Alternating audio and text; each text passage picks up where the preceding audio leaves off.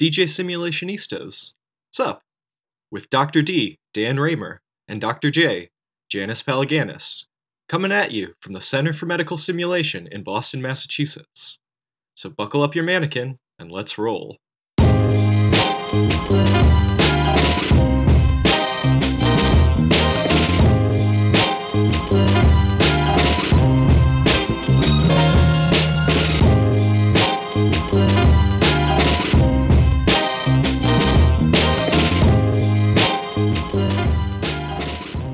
To DJ Simulationista Sup. You're here with Janice Palaganas and And Dan Raemer. Sup, Janice? what's up, Dan? Are you bored because it's raining over there? Uh, yeah, so, you know, we've had, uh, in two days, we've had our yearly average rainfall. And so it's really upset everyone here in sunny Southern California. Um, I'm not sure what I'm going to do with myself today. I feel so bad for you. Yeah. You should just move back to Boston. Uh, no. so, Dan, something really interesting is happening. Yeah. We just taught a course. One of the things that came up that I noticed with the learners that I was working with was I asked them to come up with a pre briefing script. So Uh-huh. I know we've podcasted on pre briefing before. And um, this time I didn't give them a template. So usually I give them a template and they pretty much just read off the scripting I have developed. Uh-huh. Right. But this time I wanted to see, you know, I gave them the the essential elements and then I asked them to come up with their own that would work for their own center. Huh? Sure. And I thought it was really interesting because we got in a good discussion because three of the pre briefs that um, came back to me, um, you know, two of the elements that came up were that it, telling your learners that simulation is fun, and the other is that um, that nobody ever fails in simulation.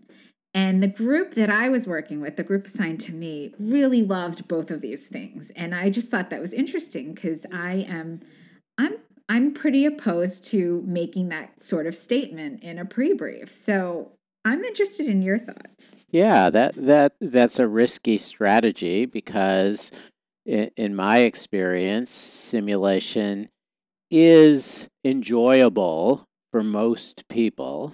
Uh-huh. Most Some- of the time. Some of the time. Half of the time.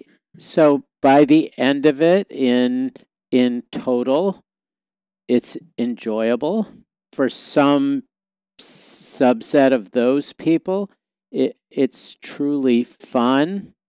So enjoyable and fun are not the same thing. You can have an experience that is, you know, that is meaningful, that is uh, uh, actually a little painful and unpleasant, but in the end, it's enjoyable because you feel like you accomplished something, got something out of it. But during the process, it didn't feel like fun, and and so you know, fun is such a casual word and is such a perception and so personal. I think I'd I think I'd stay away from saying that. I often in my pre-brief say that um, uh, that most people who do simulation find it enjoyable at the end. You do As say that. as I'm I guess that's okay. as I'm acknowledging that uh, people are almost always anxious at the beginning of a simulation. So I, I guess I feel like it's it's along the lines of realism to me. Like, you know, we always preach don't say that the simulation is very real because reality and real realism is a component of the individual of the learner. You can't predict if they think it's fun if they think it's real. And and what we do talk about when we when we say um you know when you're going to be talking about the fiction contract basically acknowledging that it's not real yet you've made it as real as possible is to use words and do it versus stating it. So saying sim is fun or enjoyable, whichever. I think that statement isn't needed if you go in and you've got the great attitude of um, look we're here to learn and you've got energy put into it and you you put a little you know smile into your debriefing do you really need to say that So I think there's a difference between what you just said and what I've been saying. yeah and there so is. what I've been, what I've been saying is uh, that normalization is a really important thing to do, and I would never say you will find this fun. I would only say that you know 82% of people who have this who go through simulation report that it was fun. And, Okay. and that that kind of normalization that you know that other people that the oh, population Oh, of sorry. which you are a member of that that's I- a big difference. No no no. I think you're getting defensive. I wasn't saying you. I'm saying when people say sim is fun or you are going to have fun right. it's it's the same faulty move as saying simulate this simulation is very real because you It is. can't you can't predict how people are going to react. Right. And so And- i think i think we're in agreement in the fact that you know people react in different ways. And and i think we're also in agreement in that the point you're making too is how the statement is actually powerful to to helping that safe container and the psychological safety by normalizing or by putting it more in a positive light to make them feel a little more comfortable with what they're about to encounter. Yet, I don't I think by stating it is not as important as acting out the elements that make it fun. Does that make sense? yes yes i think what you convey in your pre-brief in terms of your enthusiasm your positive attitude your your looking at the whole thing as a, a productive and positive experience i think that goes many many kilometers forward uh, in in in doing your simulation and i think it's really important to normalize especially for people who haven't experienced it Mm-hmm. or who've had experiences, you know, perhaps out of your purview where they've, you know, gone through an ACLS course taught by someone who was, you know, harsh or controlling or lectury or something like that. And so they have a preconceived notion of what the experience is going to be like. And if you can kind of put parameters on it and say, here's you know, I've been doing this a long time, and here's the population of people who've done this, and this is what they've said at the end. I Mhm. think that makes people much more comfortable. Yeah. Um, You know, and it makes me think of the the case that where we always blindfold the leader in one of our courses, and and I I do recognize the difference of when I forget to preview, saying some people really enjoy the uh, blindfold and other people really hate it. Sometimes I forget to say that, and I see the impact of that in the reactions of using the blindfold during the code. Yeah. So it's just Yeah. Yeah. I mean, as social beings, we want to know where we stand uh, amongst our social peers. And, and so, you know, if you have a, I mean, even if your reaction or your perception is, uh, is out of the norm, you kind of want to know that. uh-huh. and, and I think it makes people comfortable to speak up and say they aren't part of it. So, so I think I think the normalization for a- any of those statements that your students Well- made is is is a nice twist on it. Well, let me ask you about the second one then, because I want to see how Yep. you feel about that. So the second one is nobody ever fails in simulation. well, I just don't think that's a normalization. I think that's idealistic. Right, It's so not true. right. I think that's right. I agree, and I think again you can turn that into a normalization. uh-huh. and and so so you've heard me say this. I almost always say something to the effect of ultimately you can't hurt the simulator, and we've never been successfully sued by a mannequin patient.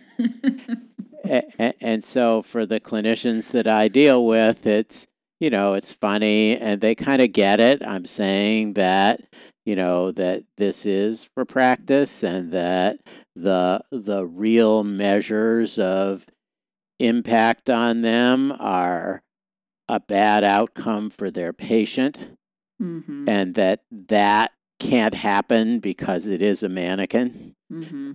and it doesn't take away the personal feelings of inadequacy or failure or disappointment that I think people often feel. Like everyone goes into a simulation thinking that they're going to do the right thing and that their, you know, years of of training and skills are going to have them come up with the right answer. And they're invariably disappointed because it's never perfect. Mm-hmm. And so people always have some sense of if I'd only been a little better, I would have given that dose of drug X, you know, five seconds earlier or something like that. They don't really have perspective on what a, a great performance is and an adequate performance and a perfect performance. I think my concern, though, with this bullet point of nobody fails in simulation, the common notion that we have as positive, good educators that we want to fix our learners and make sure that everything's right for them. And that's what concerns me is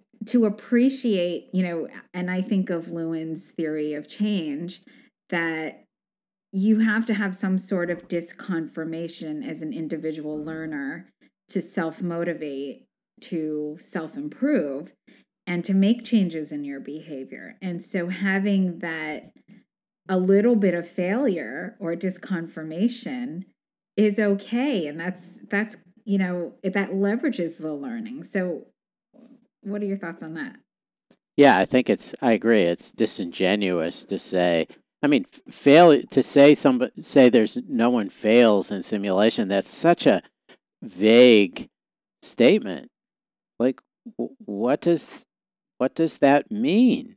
That does it mean that you'll not learn anything? That's failure. mm-hmm. D- does it mean that you'll do the wrong thing but learn something? Well, that may be the case but mm-hmm. that's not failure. Wh- What is what does failure mean? I mean, I think it's mm-hmm.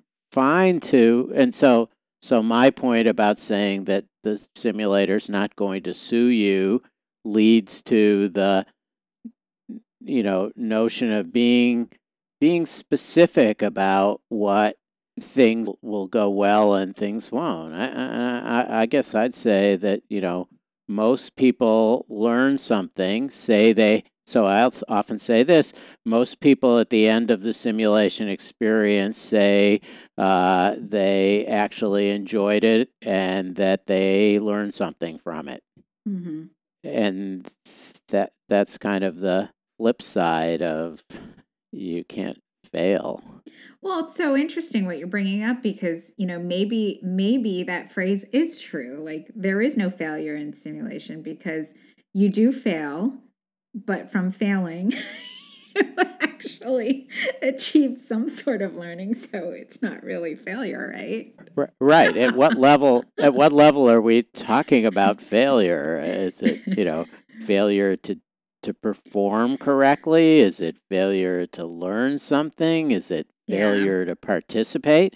So so some people just can't bring themselves to participate in simulation, and that's always a difficult day for the instructor Mm-hmm. and they blow it off or are very defensive and they actually probably don't learn very much although we don't know that until you know we'll, prob- we'll probably never know that they may get something out of it that uh, they walk away from uh, walk away with that we don't know about. Sure. But but I think there are some pa- people who just can't accept you know simulation as a learning modality as an experience is something that they you know should benefit from etc Could make and I- mistakes in. yeah and i i hate to dismiss those people because i think you know i think they're they're probably coming from a you know from a place that has you know a reason you know sometimes i've seen very very fine clinicians or people who are reported to be very fine clinicians you know reject simulation. And it's a rare event. It's you know in the you know one out of a hundred category. Um, but i hate i hate to dismiss them Well, because when you say dismiss, what do you mean by that? By by saying nobody fails in simulation dismisses them? In what way? Yes, yes, because because it's immediately it's it's immediately saying to this person who's who's very troubled by having been brought there and is building up defensiveness about the experience it's it's further pushing them over the edge. Oh, by saying okay, so by saying nobody fails in simulation, how the- how is that pushing them over the hedge? I guess I'm Uh, some people may say, some people may say, uh, "Oh yes, they do. I'll show you." I'm not. I'm not going to Oh. do this. Oh, I see. I'm not going to do this because you're full of it, glad the handing me, and you're not actually defending what you're doing. You're just. You're just talking like you're an advertiser on TV. I um, get it. a- And it's disingenuous, and I'm Well- not gonna. I'm not gonna cooperate. Where- Whereas I think I think I've taken people who are on the edge of that and by being honest with them and specific with them in the pre-brief I've convinced them that okay, I guess I'll go along with this and see for myself. And and and some of those people have ended up saying, you know, you you were right. I am in the population of people who actually did get something out of this. I may not have liked it, and I may not think that we should keep doing this, but you know, there was some learning here. And then there are the people who are really who get really defensive in the in the debriefing as you were saying saying they wouldn't normally have done it that way, feeling like they failed in the simulation and I'm just trying to take the the devil's advocate here in that as we talked about with sim is fun, maybe saying nobody fails in simulation helps those you know establish that psychological safety for those people to know that their mistakes are discussable because there's it's Yeah. there's a better way of saying it than saying nobody fails in simulation without a doubt. Yeah, Um, that's too vague for me. yeah. Yeah. But I think my biggest concern with with the with this whole bullet point is of nobody fails in simulation is what prompted the educators who are so good-hearted like so you know clearly their intent is so good for their learners right Yeah. but what prompted them to write that is is to me the concern is that they're not embracing the fact that failure is good sometimes in simulation and to not be afraid of that and to create opportunities Yeah. for disconfirmation is is one of the most important benefits of simulation Yeah, yeah, yeah. That that you're probably right. That you know, and and I think also in addition to that, um, if they haven't had a lot of experience and they haven't seen people have a very difficult response to participating in a simulation, or uh, they haven't seen someone do something and feel humiliated by it uh, then they're kind of projecting their own their own experience with simulation, and you know that's always dangerous to say everybody's going to react to this the same way I do, and you know, it's great that they love simulation, that they find it fun, and that they've never failed. But um, but there might be other people you know, who see it differently. I'm like envisioning like balloons and a DJ in the sim. You're right. right. Walk in with liquor. There's like a bar I'm on sort the of, corner. I'm sort of picturing like a uh, Bollywood movie uh, movie where everyone dance everyone dances at the end and the song happy is playing right ah oh, so many all right yes. well thanks not my thanks, not my experience with for, simulation uh, for um, for making this podcast so fun and enjoyable and and not a failure right. in any way thanks are you sure all right, Janice. Good to talk to you. Take care. Bye. DJ Simulationistas. Sup? Is brought to you by the Center for Medical Simulation. Find out more about CMS and learn about our simulation instructor training and course offerings at www.harvardmedsim.org. Thanks so much for listening, and we'll see you next time.